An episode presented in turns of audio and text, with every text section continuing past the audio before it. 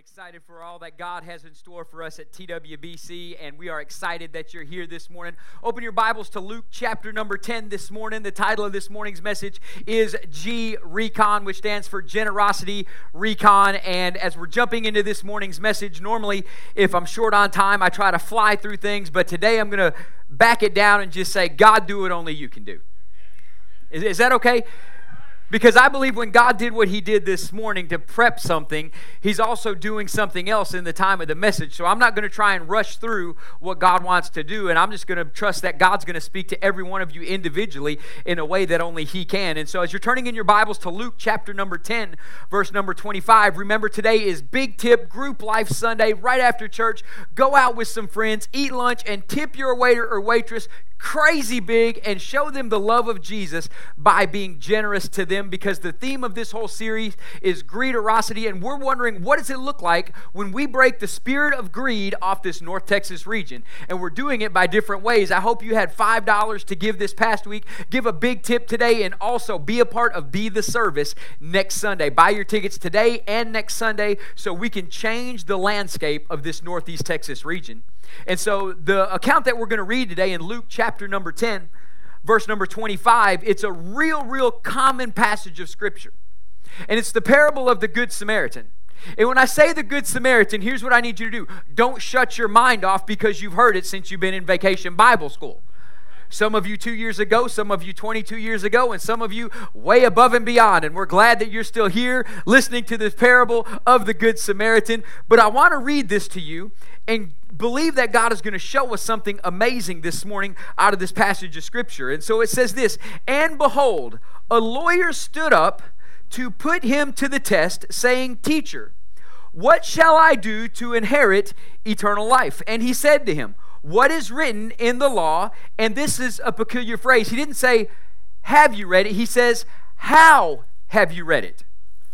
You know, you can read the Bible one way and I can read the Bible another way, and one of us can read it with the Spirit of God, and somebody else can read it without the Spirit of God, and we'll get two completely different translations and interpretations of what God is trying to speak to us about. And so Jesus asked him a particular question, knowing the spirit that was on, on the inside of him. He said, How do you read it? Because the lenses through which he was reading it with gave him a skewed perspective of how to apply it. And so, this is why, with your hurts, your insecurities, the things you've gone through in your life, it's so important to get freedom because you can't do this Christian walk alone. And when you start to get freedom, you'll start reading the scriptures with the eyes of Jesus, with the heart of God, rather than with the eyes of your hurts, with the eyes of your pains, with the eyes of your struggles, with the eyes of your current situation. You'll begin to read them with the eyes of faith. Come on, somebody. You'll be able to read them with eyes that see vision for the future of your life and what God has in store for you. Because this man was asking a question about the future of his life. He said, What must I do to inherit eternal life? And Jesus says, What does it say in the scriptures, and how do you read it? And he answered, You shall love the Lord your God with all your heart, and with all your soul, and with all your strength, and with all your mind, and your neighbor as yourself. And he said to him, You have answered correctly. Do this, and you will live but he desiring to justify himself. Have you ever gone to God in prayer desiring to justify yourself rather than to ask for forgiveness for what you did? But God, they were mean to me first. I sound like my kids fighting. He started it, right? Have we ever gone to God wanting to justify ourselves rather than ask for forgiveness for what we did? Have we ever gone to God trying to justify a reason not to do what He's asking us to do rather than just simply submitting and surrendering to what He's calling us to do? Because when we surrender to what He's called us to do, it'll get us from the middle to the place of where He's called us to be. But the great thing is, He's still with us in the middle. He still stood right next to this lawyer to answer his questions. And he said, But desiring to justify himself, he said to Jesus, Who is my neighbor? For Big Tip Sunday is, Who is my waiter or my waitress? And Jesus replied, A young man was going down from Jerusalem to Jericho, and he fell among the robbers, who stripped him and beat him and departed, leaving him half dead. Now, by chance, a priest was going down that road, and when he saw him, he passed by on the other side. So, likewise, a Levite, and when he came to the place and saw him, he passed by on the other side.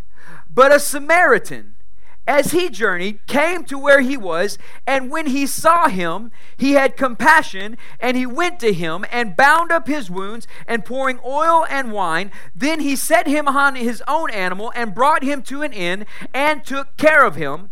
And the next day he took out two denarii and gave them to the innkeeper, saying, Take care of him, and whatever more you spend, I will repay you when I come back. Which of these three do you think proved? To be a neighbor to the man who fell among the robbers. And he said, The one who showed him mercy. And Jesus said to him, You go and do likewise. The term reconnaissance, when I titled this message, G reconnaissance, generosity reconnaissance, reconnaissance is this it's a mission to obtain information by visual observation and detection methods. So when we send somebody in our military on a reconnaissance mission, it's going to gather a bunch of information to bring back so we can make an educated decision about the situation that we're going on. And I'm asking you in your life on your daily journey, how are you responding to the information and the observations that God is showing you on your journey? The priest and the Levite and the Samaritan, all three had the same observations, but they interpreted the information differently. One man saw him pass by on the other side of the road. Another man saw him pass by on the other side of the road. Their information was the same, but their observation and what they were supposed to do, they interpreted it differently. A Samaritan saw him on the road and took care of him, bound up his wounds, brought him, took care of his hospital fees, and everything else. So, my question to you this morning is when does in your life opportunity become obligation? Too many times in our life, God brings us information through observation, which is an opportunity, but because we've been born again so long, we look at it as obligation, not opportunity. The priest and the Levite were going down to Jericho, as well as the man when he got beat up. If you're going down from Jericho, it means you're leaving, or going down from Jerusalem, it means you're leaving the Temple Mount. The priest and the Levite had just left church and saw a man half dead on the side of the road, but because opportunity in their life had become obligation for their life, they passed by because they had better place to be to do the ritual sacrifices of where they were going. We sacrifice one thing of what we should be observing and doing something about for the sake of doing another thing that in the end will not translate to much. And so, with this, you have a priest, and this is one who offers sacrifices. You have a Levite, one who did all the sacred duties of the temple, and you have a Samaritan. A Samaritan is a mixed race of people who had intermarried with the Assyrians centuries before, and they were hated by the Jews because of cultural mixing. In fact, the Jews, when they would leave Jerusalem to go to another city, they would go a day and a half journey around to get to the other city so they didn't have to go through Samaria. They didn't like the Samaritans. And so when Jesus brought up the most detestable person in their culture and puts them doing what is right in the will of God versus the priest and the Levite, the lawyer who was there, I'm sure he was angry as well as everybody else who was listening. How dare you say somebody like this would be doing something like that and we are wrong and he's right? And so, what are the things that used to excite you that you now think are beneath you? In church, what are the things that used to excite you that you now think are beneath you? I'm sure when the priest and the Levite first got their first temple opportunity, they were so excited about all the opportunities. But what are the things that used to excite you that you now think are beneath you because it's obligation and not opportunity?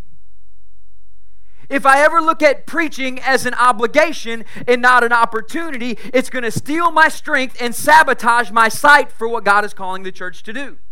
See, obligation does a scary thing. Obligation is a scary weight. When you're doing it because you have to, it's going to do two things to your life. It's going to steal your strength and it's going to sabotage your sight. And what you see as observation, somebody you're supposed to help, you're not going to help because you got to hurry up and check somebody else's kids in not realizing the single mom walking in with the three kids is the one you're supposed to be helping Come on, somebody. Heard this statement the other day as we were going to three services and we were needing help in the children's department and still do for three services. So if you want to help, jump out there and do it. That'd be awesome. Get with uh, any of the children's directors that we have. That'd be great. But somebody asked a person and they said, Would you help out with kids? And the answer was this No, I've already did my time.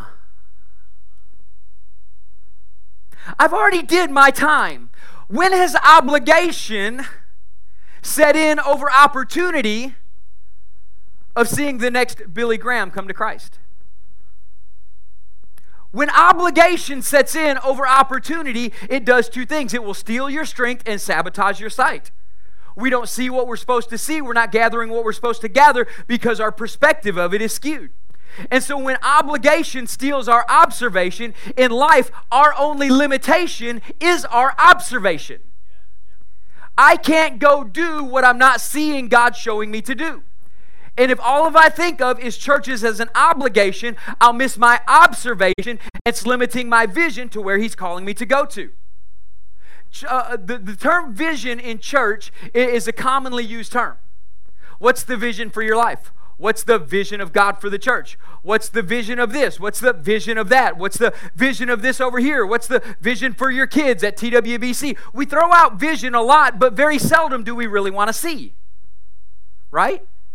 We, we throw out the term vision a lot, but very seldom do we really want to see. And so, obligation, it steals our observation, our ability to see. And in life, our, our only limitation is our observation. The farther I can see with the eyes of faith, not the eyes of physical, with the eyes of faith of where God is calling me to, the less obligation it'll feel like I'm operating under. And so ob- observation literally it becomes this. Observation becomes your invitation. And I want to ask you, when is the last time you opened up your eyes and looked?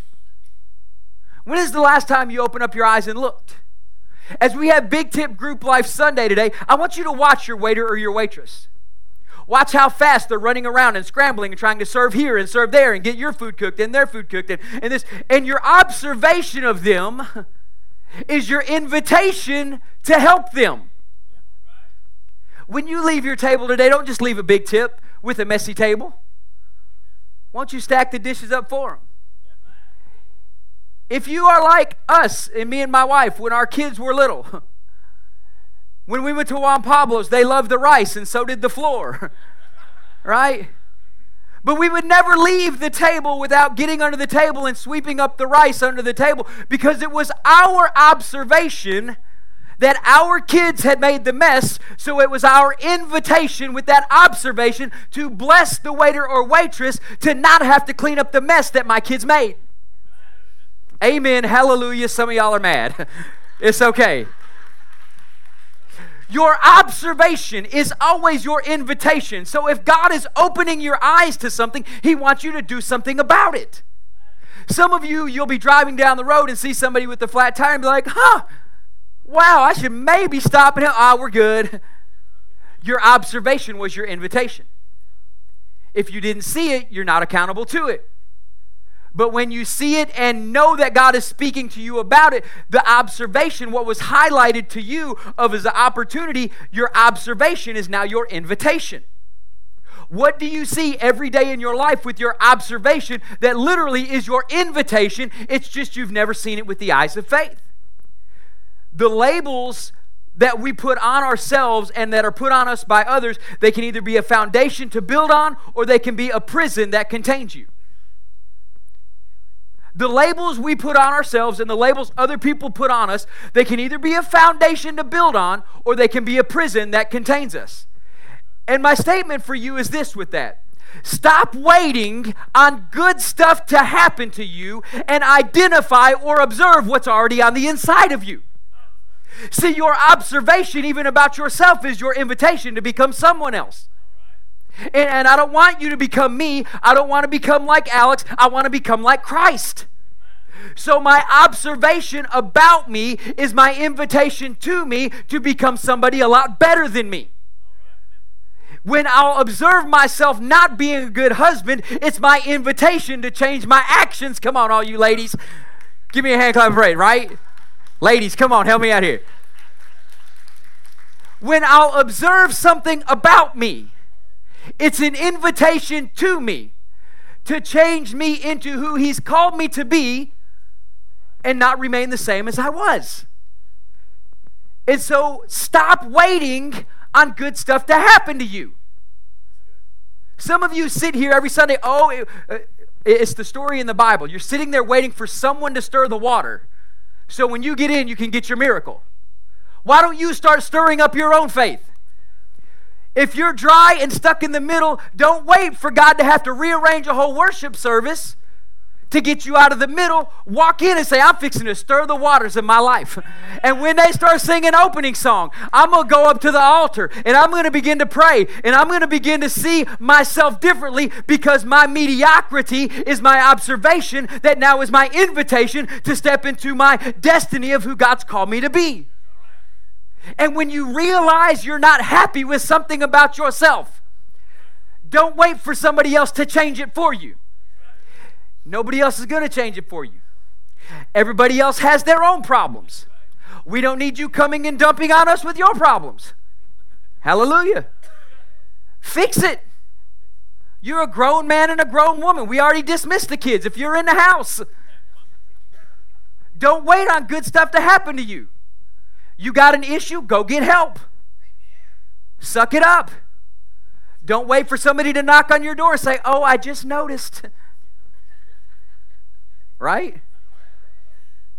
Go. Don't wait on good stuff to happen to you. You know exactly what you need, and you got a good, good Father who's already prepared a table before you in the presence of your enemies, according to Psalm 23, that He's got it prepared. He's just waiting for you to go to Him. And the greatest thing about Psalm 23 is there's a table prepared before you in the presence of all the people who hate you, but goodness and mercy is following you, so it keeps those people from getting to your table. Come on, I can preach on Psalm 23. And so your observation becomes your invitation. But you got to realize what's important versus what is important in the moment. What's important versus what is important in the moment. And what do I mean by that? In the Levite we're going to do wasn't important, it just wasn't important in that moment. The priest and the Levite, they were going to do the work of God, and that was important. It just wasn't as important as a man dying on the street in the moment. And in your life, where are you, where you're going to eat lunch in the next 30 minutes is important. It's what we built this whole Sunday on, Big Tip Group Life Sunday. Where you're going to eat lunch in the next 30 minutes is important. It is it's amazingly important. But listen, if we're not careful, we will prioritize what sustains life over the God who's actually trying to give life. Now, everybody look at me. The worship team can make it up there by themselves just fine. You're good. Don't miss this point because this is where it all comes together. What is important versus what is important in the moment. What is important is where you're going to eat in the next 30 minutes. And I want you to tip really, really big. But don't miss what is important in the moment. Because some of you are prioritizing where you're about to go to eat and get food that sustains life over the moment of where God is wanting to actually give you life because He is the source of life. So, why don't you go to the source of life first and then go enjoy what sustains life? Get quesadillas, extra chicken. Come on. Here's the deal so many of us sacrifice what's important because we don't realize what's important in the moment we miss what's important in the moment. In this moment, there's something vitally important. I don't want you to miss lunch. But more than me not wanting you to miss lunch, I don't want you to miss God. And some of you are going to miss God this morning because you're concerned about lunch. Don't miss the source of life for a simple food that can only sustain physical life. And if I were to close this message with this, if I were to ask you the question, who are you in the story? Are you the priest? Are you the Levite? Or are you the Good Samaritan? I would ask you the question, which one are you? But I'm going to tell you the answer, so don't even think about it. The answer is you're none of the three. The answer is all of us are the person who was beat up and left half dead on the side of the road. All of us have gone through something in this life that is traumatic, catastrophic, that has broken our hearts, that has shattered our life at a point, and we're still trying to pick up the pieces. We look like we're alive on the outside, but we're half dead and dying on the inside, hemorrhaging from the trauma that whatever it was yesterday or 20 years ago. But there's still a God who knows not just what's important, but what's absolutely important in this moment is you. And He wants to take you. And He knows every hurt and even how it happened. And the reason He can do what He can do, and the reason Jesus could say what He could say about the Good Samaritan in such a descriptive fashion, is because Jesus Christ knew what He came to do. The Bible says He came to heal the brokenhearted. He came to set the captives free. He came to open the eyes of the blind and the open the ears of the deaf. He came to declare that today is your day of fr- freedom and liberty from the tragedy that's been holding you. And we're going to do altar call completely different today. So just play me some soft music in the background. And we don't have to sing anything. Just play me something.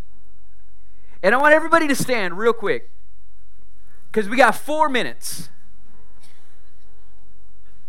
And I need you to get in groups of three, four, and five people. Begin to move. Get in groups of three, four, and five people. If you're in the balcony, get in groups of three, four, and five people. If you're altar worker around the outside, go jump in a group of three, four, and five people. No more than five, no less than three. If somebody's alone, break apart from your group and go get with them. Three, four, and five people. And here's what I want you to do. I want you to do like the good huddle. Like just just huddle up. Huddle up. And, and here's why. Now everybody listen to me. Here we go. I'm fixing to pray a prayer over you, and then you're going to have a few minutes to pray over yourself. And when we say amen in a minute, we're going to break out into a song because I believe that the spirit of joy is wanting to break out in this house. But it can't break out until we overcome the spirit of sorrow and tragedy that you've gone through. The Bible says this sorrow may last for the night, but joy comes in the morning. And some of you are so fixated on your sorrow, you don't even realize the sun's already risen. It's morning. Joy is here. And so here's what the Bible says. The Bible says in the book of Acts, they laid their hands on one another and they received the Holy Spirit. And I'm going to pray in a minute as you guys are laying your hands on one another. Y'all are doing the ministry. Do you realize this right now? Welcome to ministry. And as I pray for you, I'm believing that a fresh infilling of the Holy Spirit floods your life. And some of you are saying, well, Pastor, I was filled with the Holy Spirit 20 years ago. I don't care. That's 20 years ago. I need a fresh infilling of God Almighty every single day of my life, and I don't succeed if unless God shows up. And so, Jesus, right now, as we lay our hands on one another, as we do the work of the gospel, I pray and declare this, Lord Jesus, as your word promised and through through through John the Baptist that Jesus would come. And you said in your word, God, that you would baptize us with the Holy Spirit and with fire. So, God, I pray for your Holy Spirit and your fire to come on the church right now in the name of Jesus. Give us strength for the moment. Give us power for the hour. Give us anointing for the day. Lord, we declare right now by the almighty name of Jesus Christ, the name that's above every name. At that name, every knee will bow and every tongue will confess. At that name, all men must be saved. The name of Jesus. Lord, fill us with your power. Fill us with your strength. Fill us with your fire. And as we're laying our hands on one another, the Bible simply says this lay your hands on one another and they will be healed. So, right now, as your hands are laid on one another, I'm declaring that whatever emotional trauma you've gone through, whatever addiction issues you've had, whatever lifestyle things you're going through, whatever problems that you're facing, I'm believing that you have a new observation and it's an invitation for a healing moment in your life, whatever it is that you need to be healed from, I want you to bring it before the Father right now, just thinking in your mind. And on the count of three, I want you to say, Daddy, take it. Daddy, take it on the count of three. One, two, three. Daddy.